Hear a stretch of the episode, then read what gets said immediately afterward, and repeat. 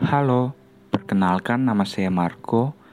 Di kesempatan kali ini saya akan membacakan puisi karya Aspil yang berjudul Cana. Langsung saja saya bacakan. Bagian pertama. Bertahun lamanya berjuang. Tumbuh tumbang, kalah menang. Nestapa dan duka tak terkira banyaknya tetapi meyakini bahwa ada bahagia setelah sejuta pedih yang menerpa.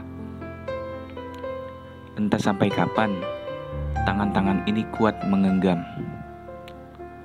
Entah sampai kapan mata ini kuat untuk tidak terpejam. Menghisap hiruk pikuk perkotaan yang kejam. Tapi setidaknya aku harus mengucap terima kasih untuk diri sendiri karena sudah memilih untuk tetap mengukir rasa dan terus berlari mengejar mimpi. Mampukah kita untuk senantiasa hidup di tengah hiruk pikuk sosial yang kian memburuk? Mampukah kita berjuang di tengah keadaan yang membuat jengah?